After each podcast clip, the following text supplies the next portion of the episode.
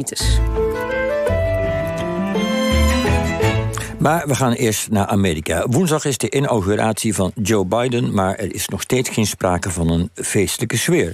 Washington is een stad in staat van beleg geworden. De wegen zijn afgezet, er staan hekken, er zijn militairen aangerukt. We zagen ze allemaal in het kapitool liggen slapen, dit gaat natuurlijk om het Witte Huis. Eh, allemaal om nieuwe gewelddadigheden te voorkomen na het trauma van de bestorming van het kapitool afgelopen week. Dit is niet wie we zijn, werd er na die bestorming geroepen. Maar is de Amerikaanse geschiedenis niet juist doordrenkt van opstand tegen het wettelijk gezag. En bepaalt dat ook niet het zelfbeeld van de gewapende burgermilities? Historicus James Kennedy is hier om daarover te praten. Welkom. Goedemorgen. Ja, we zagen gisteren beelden in het journaal van Washington met uh, Jos zei het al, hekken, uh, militairen. Herken je de stad nog als je die beelden ziet? Nee, nou ja, ik bedoel, ik, ik, ik heb daar zelf gestudeerd. Dus, dus dan is het wel echt uh, heel ver uh, daar vandaan, van die tijd. Nee, dus het is wel echt een, uh, een stad die eigenlijk niet zou willen hebben als hoofdstad. Natuurlijk, na 9-11 is er ontzettend veel veranderd. Dus het is niet alsof dit gewoon, dat het maar één fase is geweest. Er is een geleidelijk, geleidelijk aan, is zeg maar de, de sfeer in Washington veranderd. Ook de politiek is op den duur en over vele decennia ook grimmiger uh, geworden. Maar ja, dit is natuurlijk wel echt, uh, echt een hele grote nieuwe stap en een onaangename. Nou wordt er ook gezegd van ja, ze zullen wel gek zijn om weer in Washington iets te gaan plannen. Maar er wordt wel gevreesd voor de andere staatsparlementen. Um, uh, wat, is, wat is die dreiging? Hoe, kun jij die, hoe schat jij die in? Nou, um, ik denk dat uh, in belangrijke mate, maar dat, hè, dat moet nogal blijken, dat, uh, dat uh, voorlopig men zich koest houdt. Omdat eigenlijk de grote confrontatie er al nou nu is. dat mensen nu denken van, moeten nu gaan bezinnen op een volgende hoofdstuk. Dus ik maak me meer zorgen over de acties van enkelingen of van kleine groepen na 20 januari. dan in de volgende dagen. ik kan het natuurlijk wel niet voorspellen. Dus ik uh, kan niet iedereen uh, gewoon vertellen wat ze moeten doen.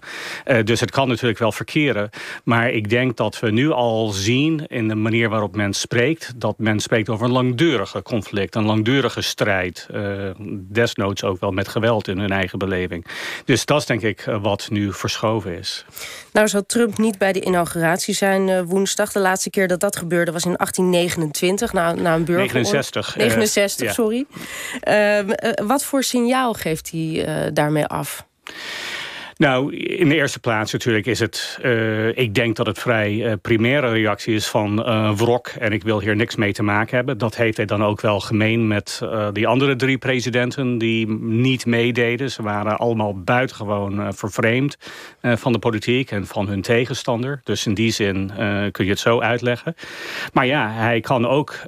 hij lijkt te impliceren... Ik, er, ik erken nog steeds niet Joe Biden als de wettige president... als de grondwettelijke president van de Verenigde Staten.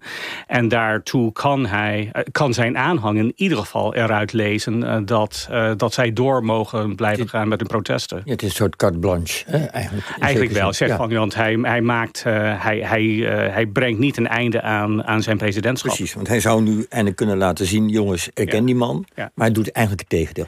De, de mensen achter deze demonstraties... en de bezetting van het kapitool afgelopen week... wie zijn dat? Wat zijn dat voor mensen? Nou, dit zijn een zeer uiteenlopende groep uh, van uh, mensen. Ze hebben dan in bepaalde opzichten uh, soms weinig met elkaar gemeen. Maar als je denkt aan de mensen die als het ware de meest ijverig voor zijn... dat zijn wel kleine groepen. die vinden dat of de grondwet of de Amerikaanse onafhankelijkheidsstrijd... eigenlijk teniet is gedaan door de oppermacht van Washington. Je hebt er eigenlijk te maken, wat ze allemaal delen... is het gevoel dat het... dat het zeg maar, bestaande politieke uh, krachten niet legitiem zijn. Uh, dat ze eigenlijk uh, de rechten hebben ontnomen of willen ontnemen van de Amerikaanse burgers. En dat ze dan eigenlijk in die zin allemaal wel aan de kant staan van, van het kwaad. Dat is iets dat ze allemaal delen. En voor velen van hen maakt het ook niet heel veel verschil uit of zeg maar de mensen aan de macht democraten of republikeinen zijn.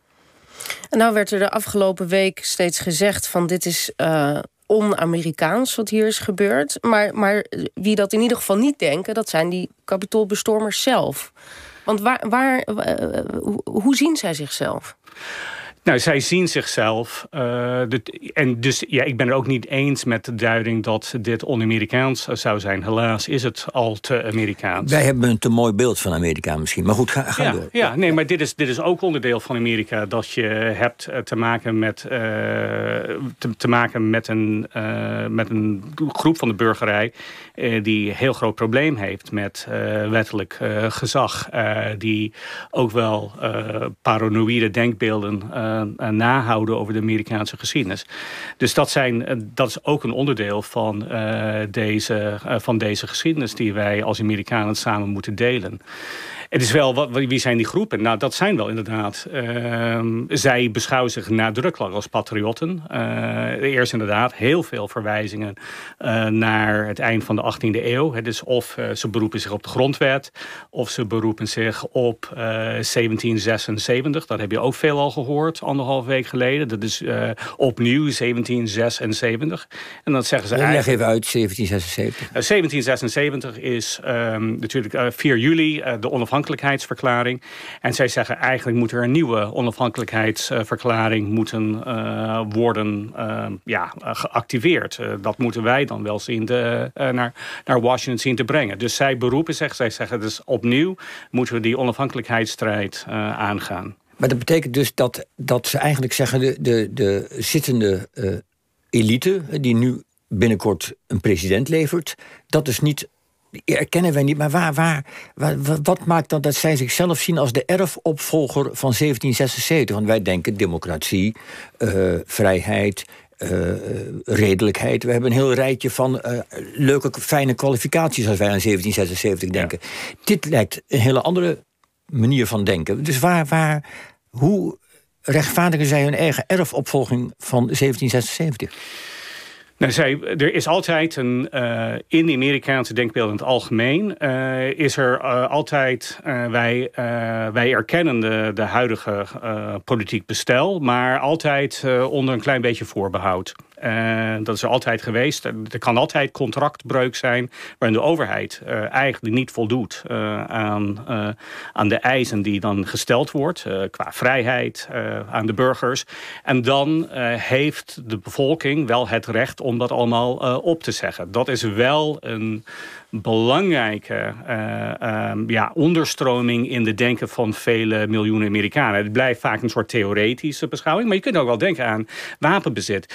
De voornaamste reden waarom je eigenlijk een wapen zou moeten dragen is niet uh, om je te weren tegenover criminelen. Uh, het is eigenlijk vooral in het geval dat de staat niet meer een staat is die jouw vrijheden waarborgt, dan heb je ook wel het recht, heb je eigenlijk de plicht om daar wel tegenin te gaan en het ook wel uh, om uh, nieuwe regering, een nieuwe, een nieuwe re republiek op te zetten. Dus dat is wel, dat is wel een deel van de, van de theoretische bagage die tientallen miljoenen Amerikanen met zich meebrengen. En meestal is het gewoon op een theoretisch niveau. Maar voor deze patriotten, de mensen die zich dan echt zien als patriotten, is het wel menens dat dat moet nu wel echt in actie worden gebracht.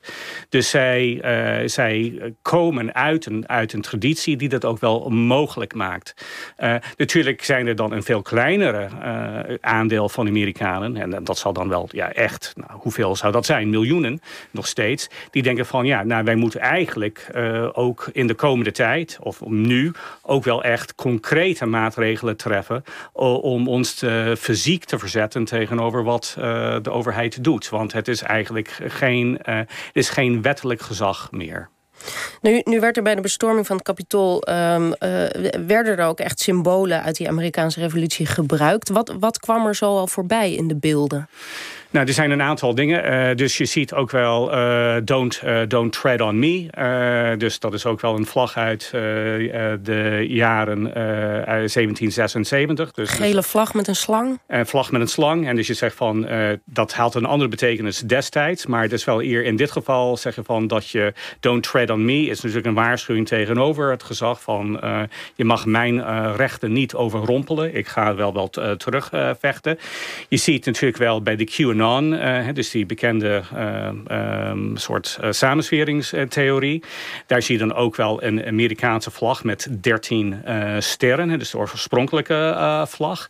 en dat heeft QAnon ook wel toegeëigend. Dat is ook wel iets dat je dan, dus het lijkt ook voor te stellen dat ja, wij zijn weer de oorspronkelijke patriotten na aan het doen. Het heeft ook wel, zeggen sommige analisten, iets te maken van in Amerika van witten. Dus er, want er zit altijd ook een bepaalde uh, raciale dimensie aan, uh, aan zeg maar het verzet. Dat Amerika echt nu dreigt anders te worden. En dat het echt Amerika nu wel verdwijnt. dus ook wel qua demografische compositie. Dus dat is ook wel aan de hand. Dus dat er zijn bestond een ook gewoon die groep uit heel veel extreemrechtse bekende figuren. Dus het zijn, ja, want je hebt, je hebt Proud Boys, je hebt te maken met ook wel als het gaat over een historisch verwijzing. Heel interessant zijn de zogenaamde three percenters. Uh, Dat zijn mensen die, uh, dat is een militie, uh, die zegt van de Amerikaanse onafhankelijkheidsstrijd is gewonnen uh, door, door het feit dat slechts 3% van de totale bevolking, is niet waar, maar, maar slechts 3% van de totale bevolking in gewapend verzet is gekomen. Dus die roepen mensen op, zeggen als wij maar 3% van de huidige Amerikaanse bevolking hebben, dan kunnen wij ook wel staande legers verslaan en wij kunnen ook wel weer aan de macht komen. Dus dat is eigenlijk wat de belofte is. Is, is, is dit nou Jij bent historicus. Je weet heel veel van Amerika. Je bent er geboren, opgegroeid voor een deel. Is dit nou misbruik van de geschiedenis? Hoe kijk je naar? Slaat het ergens op dat ze zichzelf tot erfgenaam noemen van de Amerikaanse revolutie? Of slaat het totaal nergens op? Nou, er, zit altijd een, er is altijd een vergelijking uh, te brengen. Dus het, het gevoel dat, uh, dat jij niet meer vertegenwoordigd bent door uh, zeg maar het bestaande gezag. Dat is iets dat ze natuurlijk delen met veel patriotten uit het einde van de 18e eeuw. Maar heel veel van die andere dingen zijn natuurlijk slaan nergens op. Ook bijvoorbeeld over die 3, 3 of zo. Dus dat, daar zie je dat het eigenlijk, eigenlijk misschien een derde van de koloniale bevolking was tegenover, uh, stond tegenover uh, zeg maar Brits uh, gezag.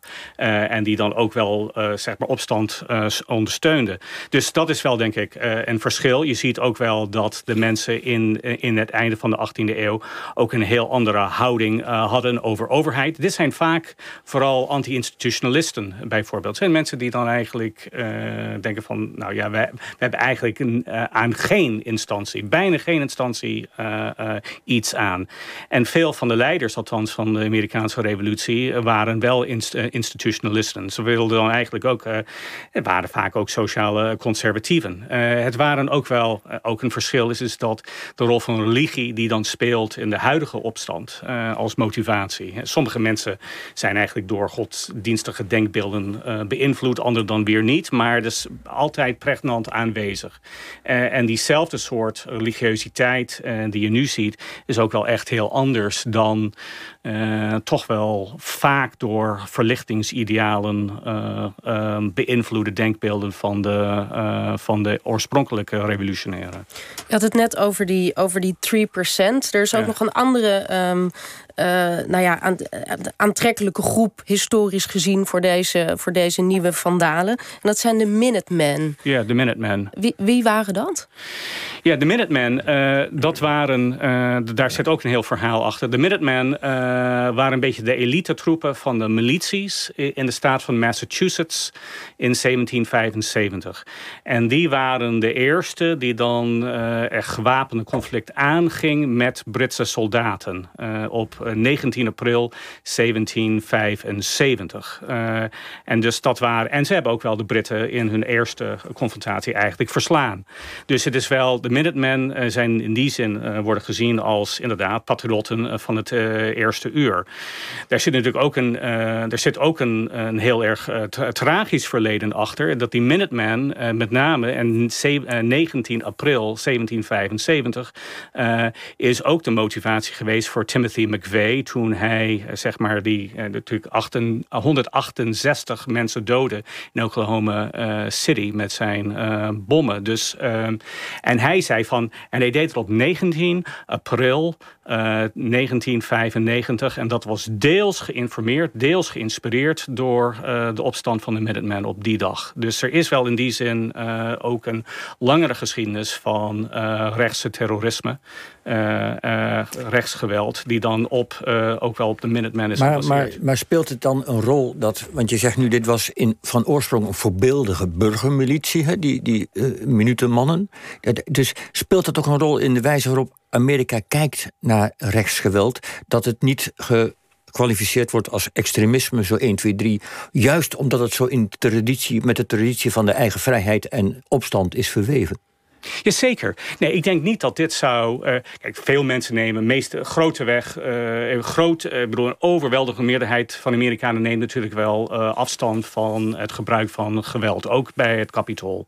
ook wel voorstanders van Donald Trump. Maar er blijft natuurlijk, er was denk ik ook, er is een neiging om die mensen toch wel te vergoeilijken.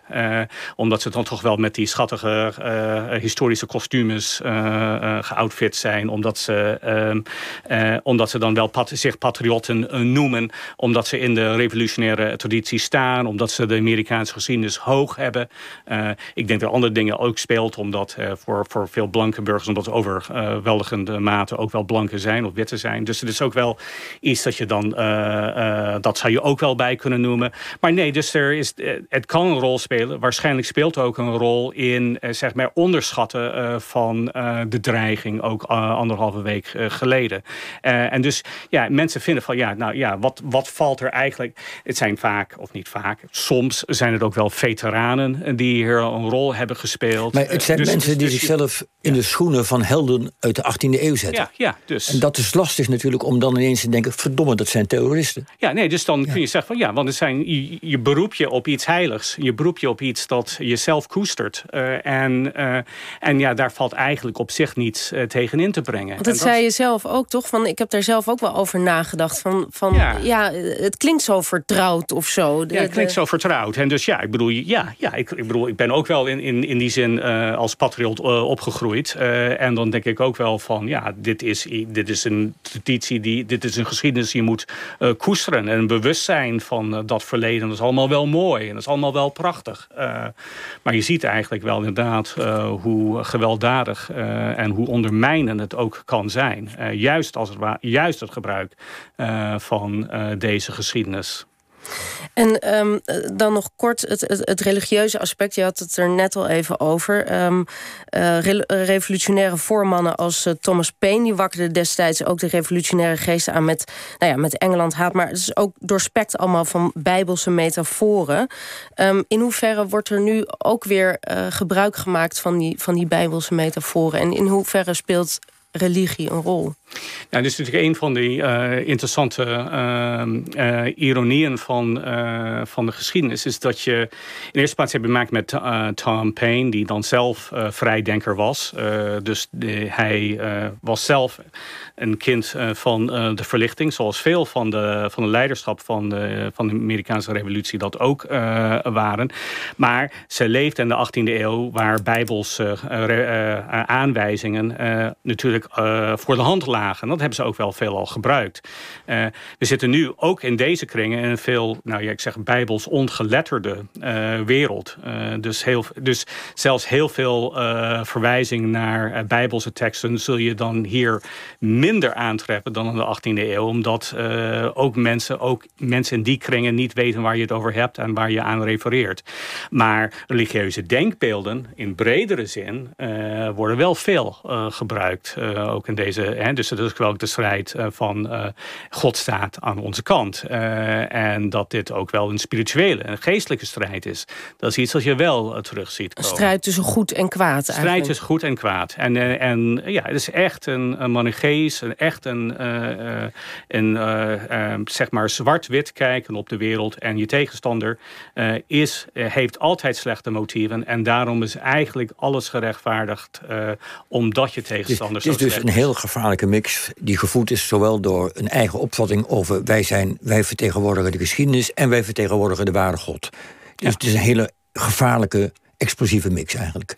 Hoe, hoe, gaat het, uh, ja, hoe gaat het aflopen is een belachelijke vraag. Want je hebt het al gezegd, er zullen ongetwijfeld nieuwe gewelddadigheden komen... met Samskin een tijdje op zich laten wachten. Ben, ben je daar echt bang voor? Ja, ik ben er wel bang voor. Ja, ik ben er wel bang voor. Want het is denk ik iets dat. Uh, want ja, de, uh, de mythes uh, die hierachter schuilen. en de rechtvaardigingen die dan het oproept. zijn diep verankerd in, in de Amerikaanse samenleving. en een belangrijk deel van de samenleving. Het aantal mensen die dan nu bereid zijn tot, tot geweld gekomen. dat zal denk ik klein zijn, erg klein zijn. Maar daarachter schuilt natuurlijk wel tientallen miljoenen Amerikanen. die wel op een of andere manier wel een bepaalde sympathie hebben voor de denkbeelden uh, die deze zogenaamde patriotten hebben. En dat is eigenlijk groter dan Trump. Ja. Um, we gaan doorpraten over, uh, hartelijk dank uh, James Kennedy. Misschien uh, praat je ook mee in het volgende gesprek. Want we praten door over de erfenis van het Trumpisme.